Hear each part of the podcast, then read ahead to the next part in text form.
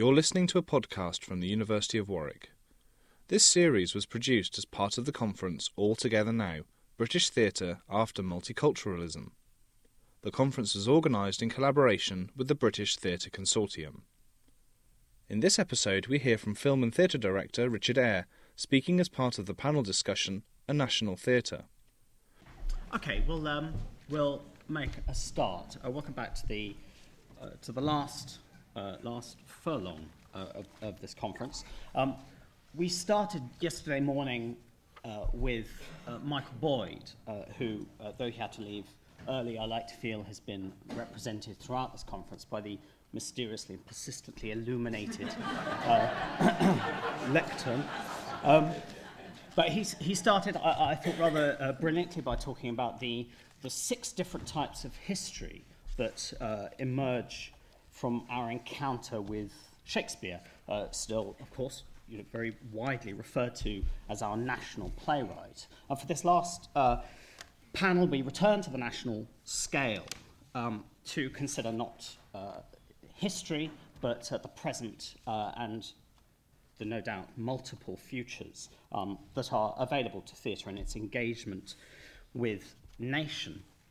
Uh, the, very idea of a national theatre is, uh, is a, more or less a, an 18th century, 19th century um, I, uh, phenomenon, and uh, it emerged from that huge reorganization of Europe um, into nation states. Uh, and whenever uh, particular peoples um, sent up a cry to be, to be um, represented uh, in, uh, in the nation state. They very often also sent up a cry to be uh, for, for a national theatre. And many of the main national theatres of Europe have their roots in that period. And throughout the 20th century, very often at moments of national crisis, whether it would be 1941, 1968, 1989, uh, theatres, those national theatres, were returned to uh, as, uh, as, as uh, sometimes symbolic, sometimes very practical crucibles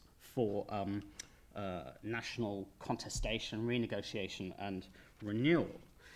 Um, at the end of the first decade of the 21st century, of course, the picture is quite different. And I think, uh, I, I suppose there are force, forces pulling in two different directions uh, that are operating on the nation and therefore possibly on the notion of a national theatre. One of them, I suppose, uh, I think is quite well captured in uh, about 10 years ago. Uh, there was a, a, a documentary around the time they were planning the Millennium Dome, and they were looking back at the 1951 Festival of Britain, on which I think the Millennium Dome was, was, uh, was sort of fairly consciously uh, modelled. Um, and they showed a clip of somebody, uh, some, one of the, the founders of the Festival of Britain in 1951. And the interviewer in 1951 said, Who are you trying to attract? And the, the person said, We want to attract the people. You then cut straight to Michael Grade, uh, and they asked him the same question about the Millennium Dome. And he said, We're trying to attract, well, the people, he said. Uh, and I think those air quotation marks are uh, a sign of something having changed over the last 50 years that we feel less confident about identifying the people in one breath, as it were. So, in that sense, uh, the idea of nation seems to be uh, collapsing into a series of sub national identities.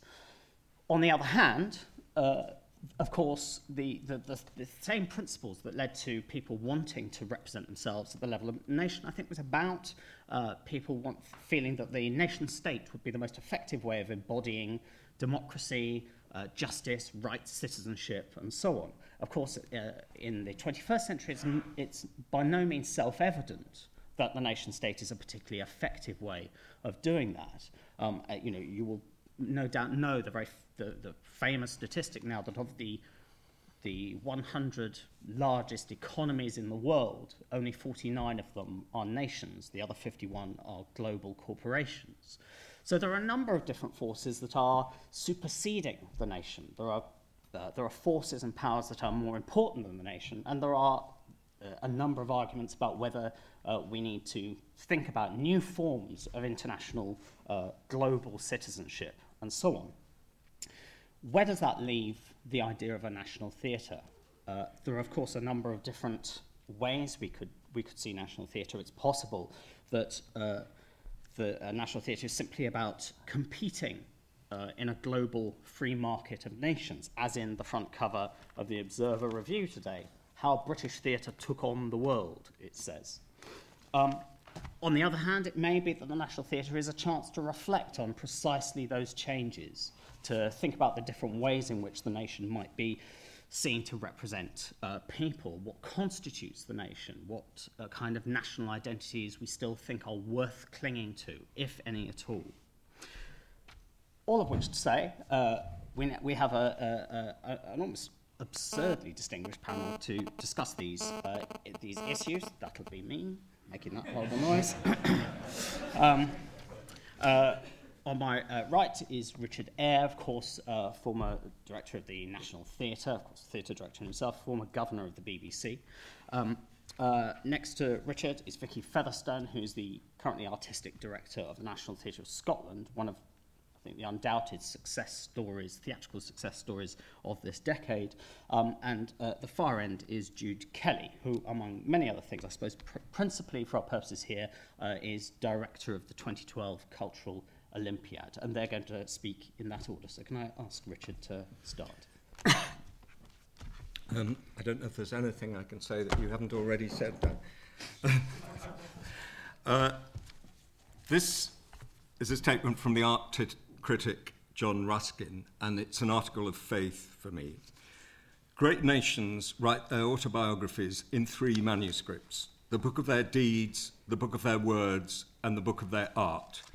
Not one of these books can be understood unless we read the other two. But of these three, the only trustworthy one is the last. Um, I did actually, I was once asked to speak at a Jubilee event to celebrate the arts uh, in the presence of the Queen. And uh, I read that uh, quote from John Ruskin and turned to her. And she was staring with tremendous interest at the lights on the ceiling. um, we've not been blessed by governments or monarchs who've sought to define the nation by celebrating the arts as a national asset.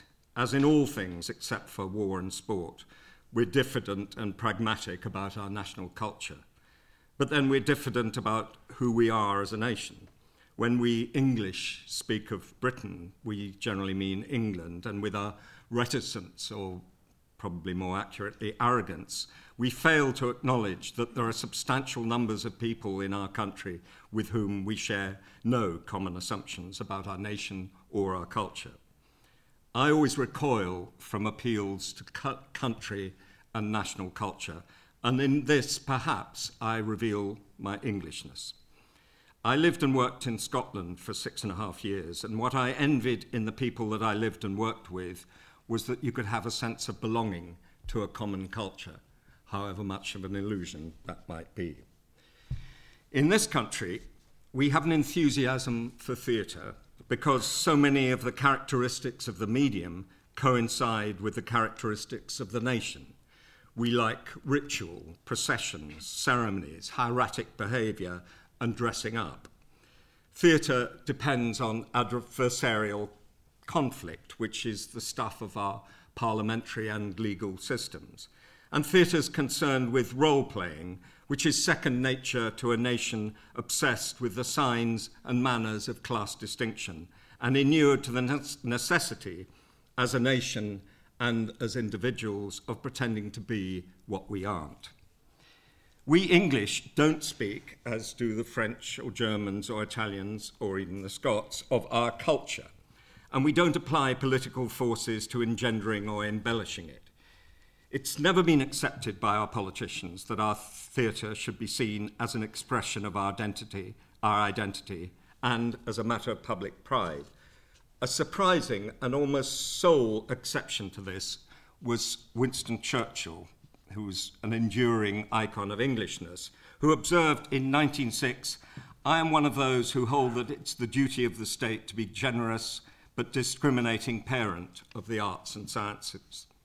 Let us think with what excitement and interest we witness the construction and launching of a battleship, What a pity it is that some measure of that interest cannot be turned in the direction, say, of launching a national theatre. There was a campaign for over 100 years to start the National Theatre of Great Britain.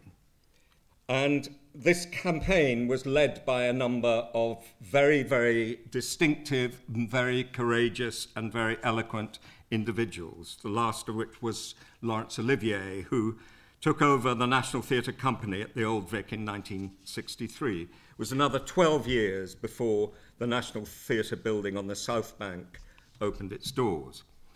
I was director of Nottingham Playhouse at the time, and I signed a letter which expressed our concern that the apparently all too finite resources for the regions would be eaten up by the centre. It's perhaps worth discussing in the course of today whether we were right. The National Theatre on the South Bank was conceived with three auditoria under one roof, each playing a rotating repertoire of three plays. This principle is at the heart of its activities, its source of artistic adventure but also in its burden in terms of cost and the necessity of mastering the three dimensional chess involved in the planning of the programme.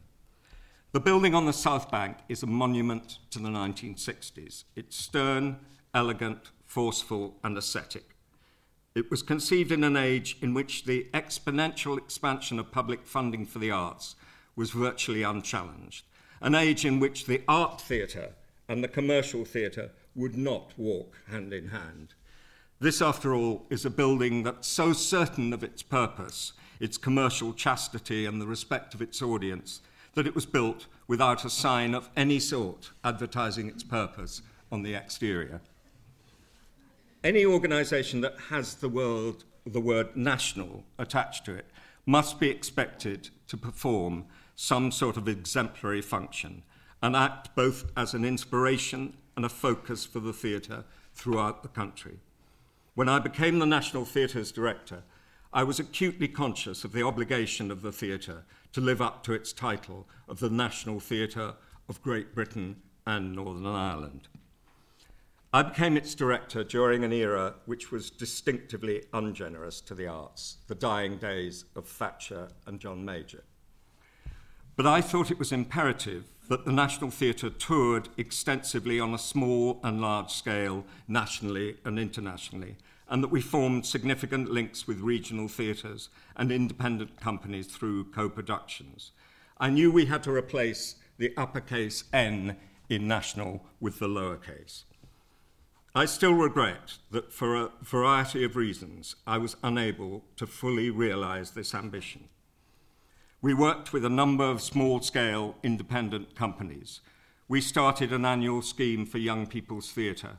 We extended the diversity of the repertoire and the diversity of the audience. We introduced colourblind casting. We conscripted a number of black and Asian writers, and we toured large and small scale productions up to a point. But none of it I thought at the time, and I still think, was quite enough to live up to the title of the theatre. In the end, the National Theatre of Great Britain and Northern Ireland was defined and will continue to be by what happens in its building on the south bank of the Thames. I tried to present plays in that building which attempted to reflect what was happening in the nation, and often we succeeded. I don't think that that ambition has expired. Today's National Theatre is currently playing three plays England People Very Nice, The Observer, and Death and the King's Horseman, about respectively immigration and racism, interventionism and idealism, and nationalism and colonialism. I still think, as I did when it, I was its director, that the National Theatre manages to square the circle of popularity an experiment and is an entirely admirable organisation that seeks to share a common purpose and a sense of community with that public that it serves, even if that community is limited to London and the home counties. The founder of the Irish National Theatre was the poet Yeats, who by encouraging and presenting the works of O'Casey and Synge, was probably the most successful producer of the 20th century in the English speaking world.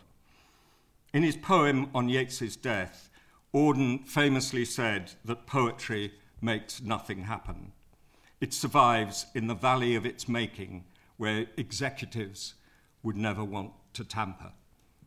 This is a half truth. A nation is defined by its culture, and that culture is made by artists and their public, by poetry, if you like, not by political forums. That's what I admire so much about the National Theatre on the so- South Bank, whatever its limitations and whatever its drawbacks. I admire and envy too the National Theatre of Scotland, which by not shackling itself to a building has managed imaginatively to conscript the diaspora of talents which used to comprise the Scottish National Theatre with a small n, and to produce work that is distinctively Scottish without being in any sense nationalistic. Thank you very much. This conference was supported by the School of Theatre Performance and Cultural Policy Studies at the University of Warwick, Warwick Arts Centre, the Humanities Research Centre at the University of Warwick, and the Department of Drama and Theatre at Royal Holloway. Thank you.